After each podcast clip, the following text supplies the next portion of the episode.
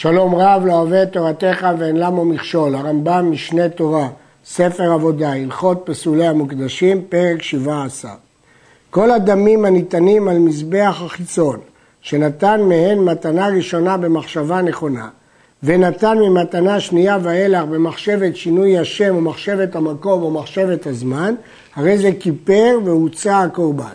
ואם נתן את הראשונה במחשבת הזמן, והשלים המתנות מחשבת המקום, הרי זה פיגול שמתנה ראשונה היא העיקר. כל הקורבנות שהדמים שלהם ניתנים על המזבח החיצון, ההלכה היא כבית הלל שבדיעבד מתנה אחת כיפר. כיוון שמתנה אחת כיפר, המתנה הראשונה היא הקובעת. אם הראשונה ניתנה בכשרות, כבר בוצעה עבודה, ואין אפשרות לפסול אותה יותר. ואם הראשונה ניתנה בפיגול או בפסול, אז זה כבר פיגול או פסול, ואי אפשר לשנות את זה יותר. אבל כל הדמים הניתנים על המזבח הפנימי, של החטאות הפנימיות, הואיל וכולם מעכבים זה את זה כמו שבארנו, אם נתן אחת מהם שלא כתקנה, אלא הפסיד במחשבה, אף על פי שנתן כל השאר כתקנה, אז זה זבח פסול. כיוון שבמזבח הפנימי, מה שקובע זה שצריך את כל ארבע המתנות, ואם אחת מהם לא קיימת, זה פסול, אז לכן כל המתנות קובעות, ולכן אפילו שהוא נתן אחת שלא כתקנה, כבר זה פסול, למרות שכל השלוש האחרות כתקנה. יש להעיר שזה פסול ולא פיגול, אפילו במחשבת הזמן. מדוע? כי אין פיגול בחצי מתיר, וכל ארבעת המתנות הן מתיר, אי אפשר לפגל בחצי מתיר. חישב בראשונה מחשבת הזמן ושתק בשאר, או שנתן כולם כתקנם חוץ מאחרונה שנתנה במחשבת הזמן, הרי זה פסול ואינו פיגול, עד שזה כולם במחשבת הזמן, שהרי כולם כמתנה אחת הן. וכיוון שכולם כמתנה אחת הן, אז החצי מתיר, ואם אחד פיגל בחצי מתיר, איננו פיגול.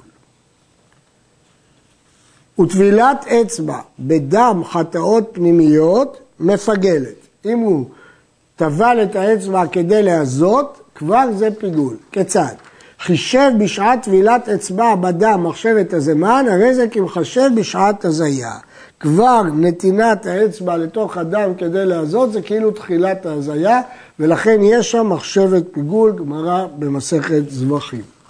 היה עומד בעזרה, וחישב מחשבת זמן בחטאות הנעשות בפנים, בדבר הנעשה בפנים, אינו פיגול. חישב בדבר הנעשה בחוץ, הרי זה פיגול. כיצד? היה עומד בעזרה ואמר, הרי אני שוחט להזות דמו למחר, אינו פיגול, שאז היה לפנים בהיכל, והוא נמצא מחוץ, בעזרה. היה עומד בהיכל ואמר, הרי אני מזה לשפוך שירים למחר, אינו פיגול, שהיה חישב בפנים בדבר הנעשה בחוץ, כי השיריים ניתנים בחוץ. כלומר, צריך לעמוד בשעת המחשבה הפסולה באותו מקום שנעשה את העבודה שהוא מחשב בה. אבל אם העבודה בפנים ועומד בחוץ, או עבודה בחוץ ועומד בפנים, זה לא מפגל. התודה מפגלת את הלחם, והלחם אינו מפגל את התודה. כיצד? השוחט את התודה, והוא מחשב שיוכל מבשרה, או יזרוק דמה, או יקטיר אמוריה למחר, הזבח עם הלחם פיגול. מדוע? כי הקורבן הוא הקובע. ואם הקורבן פיגול, גם הלחם מפוגל, כי הלחם הולך בעקבות הקורבן. אבל אם חישב לאכול מן הלחם למחר, הלחם לבדו פיגול, וזבח התודה אינו פיגול. מדוע? כי הלחם הולך בעקבות התודה, אבל התודה לא הולכת בעקבות הלחם. הלחם תפל לזבח, והזבח אינו תפל ללחם. וכן הדין, בשני כבשי עצרת, עם שתי הלחם הבאות עמהם, שאם חישב מחשבת זמן בכבשים, נתפגלו שתי הלחם. חישב שיוכל משתי הלחם למחר, שתי הלחם פיגול והכבשים אינם פיגול. גם כאן ההסבר הוא שהלחם תפל לכבשים. אבל יש קושי גדול, שהרי בהלכות מידים ומוספים למדנו שבכבשי העצרת זה לא כמו לחמי תודה, ולחמי תודה, לחם בא בגלל תודה, אבל בכבשים של שבועות, של ביקורים, הכבשים באים בגלל הלחם, העיקר הוא לחם הביקורים. וזאת קושיה גדולה. והראיה, שאם יש לחם ואין כבשים, מביאים לחם, אבל אם יש כבשים ואין לחם, לא מביאים כבשים. סימן שהכבשים הם בגלל הלחם. התשובה לשאלה הזאת, שנראית כסתירה גלויה, כנראה שבאמת הכבשים באים בגלל הלחם, אבל שם זבח לא יכול להינתן ללחם, כי לא מקריבים אותו על המזבח, הוא לחם חמץ. מה נותן לו שם זבח? הקורבן. ולכן למרות שהקורבן בא בגלל הלחם, לגבי שם זבח, הקורבן עיקר ולכן הוא מפגל את הלחם. כך נראה לי לתרץ. חישב בארבע העבודות. לאכול כזית מבשר הזבח עם הלחם למחר, הלחם לבדו פיגול, והתודה או הכבשים אינם פיגול. הוא חשב לאכול כזית עם הלחם, אז אין מחשבה על כזית לבד מן הזבח. אז הצירוף הזה מועיל רק לפגל את הלחם ולא לפגל את הזבח. כי כדי לפגל את הזבח צריך מחשבה נפרדת על כזית מן הזבח. המקטיר שני בזיקי לבונה שעם לחם הפנים, וחישב בשעת הקטעתם שיוכל לחם הפנים למחר, הרי הלחם פיקול. למה?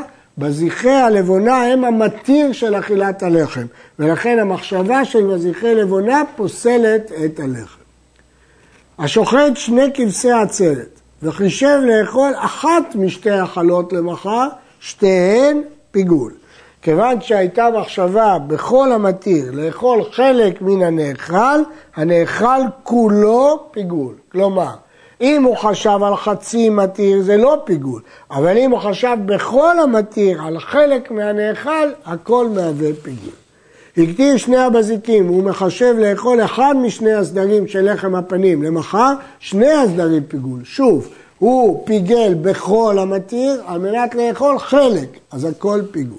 וכן אם חישב מחשב את הזמן באחת מחלות התודה, או באחת מחלות מלחת מאפי תנור, הרי כל החלות פיגול. אבל אם נטמאת אחת משתי החלות, או אחד משני הסדרים, או אחת מנחלות התודה, בין לפני זריקה, בין לאחר זריקה, אותו הלחם ואותו הסדר אסור, והטהור בטהרתו ויאכל. כלומר, אני לא אומר שאין זבח ציבור חלוק, כך שיטת רבי יהודה, לא כך, אלא כדעת חכמים שאין הבדל בין לפני זריקה, בין לפני הזריקה, הטהור בטהרתו והטמא אסור. יש דעת רבי אלעזר שסובר שלאחר זריקה כולם מודים שהטהור יאכל. חישב בעבודת אחד משני הכבשים שיוכל כזית משתי הלחם למחר. כן אם חישב בהקטעת אחד משני הבזיקין, שיוכל כזית מלחם הפנים למחר, הרי הלחם פסול ואינו פיגול, עד שיחשב בכל המתיר שעבודת שני הכבשים והקטרת שני הבזיקים. נסביר שוב, מחשבת הזמן מפגלת רק אם היא הייתה בכל המתיר. המתיר הוא שני כבשים, המתיר הוא שני בזיקים ולא אחד מהם, לכן צריך לפגל בכולם. אבל לגבי אכילה, אפילו מתכוון לאכול רק חלק, הכל פיגול. חישב באחד משני הכבשים מחשבת הזמן, ועשה השני במחשבה נכונה, זה שעשה הוא במחשבת הזמן פיגול, והשני קשה. אמנם לגבי הלחם, שני הכבשים הם המתיר, אבל לגבי עצמם, כל כבש מתיר את עצמו. אז כשדיברנו עם הלחם פיגול, צריך בכל המתיר, בשני הכבשים. אבל כשמדברים על הכבש, כל כבש הוא המתיר של עצמו. לכן מספיק שכבש אחד במחשבת שינוי, כבר אותו הכבש פיגול. שחט אחד מהם וחישב בשעת שחיטתו שיוכל מבשר השני למחר, שניהם כשרים, שהם מחשבים מזה על זה. הם זבחים נפרדים, למרות שביחד הם מתירים את הלחם, אבל סוף סוף הם שני זבחים נפרדים, ולכן צריך לפגל בכל כבש בפני עצמו. שני כבשי עצרת אין מקדשים את הלחם אלא בשחיטה. כיצד? שחטן וזרק דמם במחשבת שינוי השם, לא קדש הלחם. מדוע? כי אמנם, כיוון שהם לא נשחטו כהלכה, הם נשחטו במחשבת שינוי השם. שחטן לשמן, כלומר השחיטה הייתה כשרה, וזרק דמן שלא לשמן, הלחם קדוש ואינו קדוש, כי אומנם נשחטו כהלכה, אך נפסלו, ולכן הלחם קדוש לעניין להיפסל בלינה או להוצאה מחוץ לעזרה, אך הוא לא מותר באכילה.